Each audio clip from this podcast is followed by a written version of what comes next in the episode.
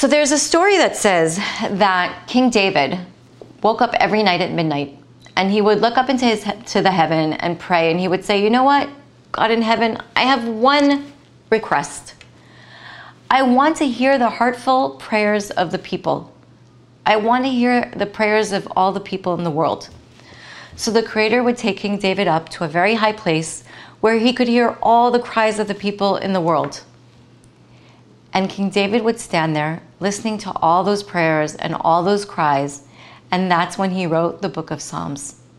And you know, most people think that a righteous person, a holy person, is someone who carefully observes all the laws and does righteous things. But if he doesn't hear other people crying, maybe most of him is holy, but his ears, definitely not. The truth is that the greatness of a person is in hearing. The deepest holiness of a person is that when you can hear somebody cry, even if they're far away. And you know, when we travel, we drive our cars, or in the days that I'm talking about of the Baal Shem Tov, their horses, wherever we want to go. But for the Baal, Baal Shem Tov, it was completely different. It was a different thing. His driver, Alexei, would sit with his back to the horses facing the Baal Shem Tov. And the horses automatically, as if under the Creator's direction, would just take the Baal Shem where he needed to be. So the students often had no idea where they were heading, and sometimes even the Baal Shem himself didn't know where he was going. But he knew that he, there was a purpose for it. So one Thursday afternoon, the Baal Shem said to his students, Bring the carriage, we're going to go away for Shabbat. And so the students knew better than to ask questions. They harnessed the horses, climbed into the wagon with the Baal Shem Tov, and took off with, of course, Alexei facing the Baal Shem Tov with his back to the horses. They traveled all night. When early Friday morning, the horses began to finally slow down. And the students saw a beautiful palace in front of them and thought that that must be where they were going. But the horses passed the palace and stopped a little bit further away in front of a broken down hut. Now, the students are looking at the Baal Shem Tov, waiting for instructions. But the Baal Shem Tov doesn't seem to be certain of what he's doing. He's even a little hesitant, as if he doesn't know what to do next. Suddenly, the door to the hut opens and comes out this huge, fierce, ugly looking man. His clothes are dirty, his hair is wild and unkept, and oh my God, the look on his face. The students were so afraid. They were sure the man must be a gangster or a thief or maybe even a murderer. So the scary stranger comes up to the wagon and demands in a loud voice, What are you doing here? The Baal Shem Tov answered very quietly, Please, sir, could we possibly stay with you for Shabbat? And the guy says, No way, my friend. I know all about your kind. It takes you hours to pray, hours to make your your uh, prayers over the wine and the food, and hours to take to eat a meal. It's going to be four o'clock in the morning before you're even done. And me, I take five minutes to pray, another minute to make my prayer over the wine, and I eat my meal very fast, and then I go to bed. And so there's no way that you're going to be. I'm not going to wait for you. I'm not going to wait around for you. The Baal Shem Tov says, Please, sir, we have nowhere else to go. I promise we won't bother you. So the man says, Well, he thinks for a minute and he says, You know what? Here's the deal. I'll let you stay, but on one condition. You have to do everything exactly the way I do it, or I'll kick you out, even if it's in the middle of the night. And there's one thing you need to know right from the start I really don't like people like you. Suddenly, the man starts insulting the Baal Shem Tov, screaming at him, yelling at him, abusing him with words. And through it all, the Baal Shem Tov, even though he's looking confused, he just sat on the wagon, not saying a word. So when the gangster finally finished his shouting and his cursing, he leads the Baal Shem Tov and his followers into the hut. And the students are looking around and they're disgusted. Everything is dirty, everything is filthy. There are dishes there that look like they've been there for over a week. And they're like, this is where we're supposed to stay for Shabbat? And they look at the Baal Shem Tov and they're sure that he would say something, that he would, you know, say something to this guy or at least walk out. But the Baal Shem Tov doesn't say anything. He sits down silently on a dusty chair. Now, all Shabbat, the Baal Shem Tov is miserable. He can't pray, because by the time he's finished with one blessing, the guy is already eating his meal. He couldn't do anything. He couldn't make his own special prayers or teach his students or study anything. He couldn't do anything to celebrate the Shabbat. And the rough guy mostly ignored the Baal Shem Tov and his students, and he wouldn't speak to them, only to order them to hurry up because he didn't want to wait, or to heap more abuse and more curses and more disgusting things on them. And the Baal Shem Tov accepted all of it quietly, still not saying anything. The students couldn't understand why the Baal Shem Tov was acting like this. He wasn't saying a word. So after the end of Shabbat on Saturday night, the gangster disappears. The, the students couldn't wait to get out of there. But the Baal Shem Tov again seemed confused, as if he wasn't sure why he'd come there in the first place, or what was he supposed to do now. Now remember, he, there's, there's a reason why he was there. It just it wasn't for no reason. So he was slowly leading his students back to the carriage when suddenly the door of the palace next door opened, and a beautiful young woman started walking towards them. And the students thought she looked like a queen or like one of the four holy mothers with her regal posture and her. She was beautiful. And they noticed the Baal Shem Tov looking at her strangely. The woman came up to the Baal Shem Tov and said, Holy Master, I would like to invite you to share the feast of King David. So on, on Shabbat, at the end of Shabbat, at the end of Saturday night, there's a fourth meal called the Feast of King David. King David knew that he would pass away on Saturday night. He just didn't know which Saturday night it was. So every Saturday night he would have a party. So the woman says to him, You know what? I want to invite you to this fourth meal. So they go in, and inside the table is set with the finest dishes, and little candles were burning everywhere. And the students were amazed by the beauty. But the holy Baal Shem Tov couldn't seem to take his eyes off the woman. Finally, she looks at him and she says, Holy Baal Shem Tov, don't you know who I am? And the Baal Shem Tov answered, I thought I knew. Yes, it is you. You're Fegele. You're the orphan girl who worked in our kitchen many years ago.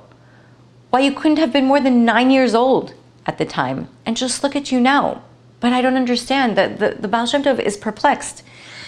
And the woman interrupts him, and her eyes are filled with tears, and she says, Holy Master, I can't tell you how much it means to me that you recognize me because I really owe you so much.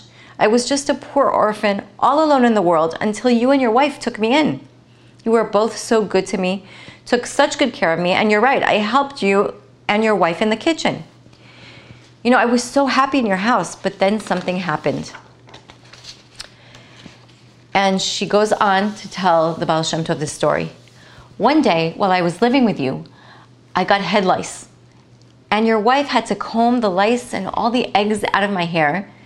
To this day, I don't know if she did it too roughly or if maybe I was just very sensitive, but it was so painful and I started crying. And I said to her, Please, please stop. It hurts so much. And your wife answered, not, not unkindly, she was very kind. Please be still, have some patience. You know, this has to be done. I, I want to get rid of the lice. But I couldn't stop crying. And then I said, Then please, at least do it more gently. It's too much for me. I can't stand all this pain. But she just kept combing. And you, Holy Baal Shem Tov, you were standing there the whole time watching, and you kept silent. You saw, you heard that I was crying, but you didn't do anything to help me to comfort me. You never said a single word. Not long after that, I left your house. I wandered around for a while, not knowing where to go or what to do. And then some years later, I met my holy husband, and this is what she's telling him. Then she stops and she's waiting for something. They don't know what she's waiting for. And all of a sudden, the door of the palace swings open and a man walks into the room. And the Baal Shem Tov and all the students are staring at him. They couldn't believe their eyes. This was the host, the ugly, gigantic, disgusting man. He looked so different. If before he had all torn and dirty clothes and he acted like a gangster or a thief, now he was wearing a long white robe and light was shining from him. So it was clear to the Baal Shem Tov and his followers that they were in the presence of a very holy man. They watched in awe as this holy man walked up to Feigele, to his wife, and stood quietly beside her. Holy Baal Shem Tov, I'd like you to meet my husband, she says to them, the head of the 36 righteous people. There's 36 hidden holy people in this world in every generation. And her husband was one of them. And then she goes on to tell the story. And she says, Soon after my holy husband and I were married, he said to me, My dearest wife, there is something I have to tell you. I know how much the holy Baal Shem Tov helped you when you were young. But I just learned that because of you, he has lost his share in the world to come.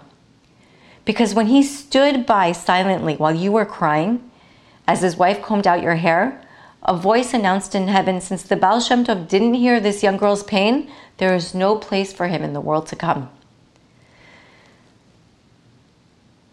Holy Baal Shem Tov, I couldn't believe what my husband was saying. It made me so sad.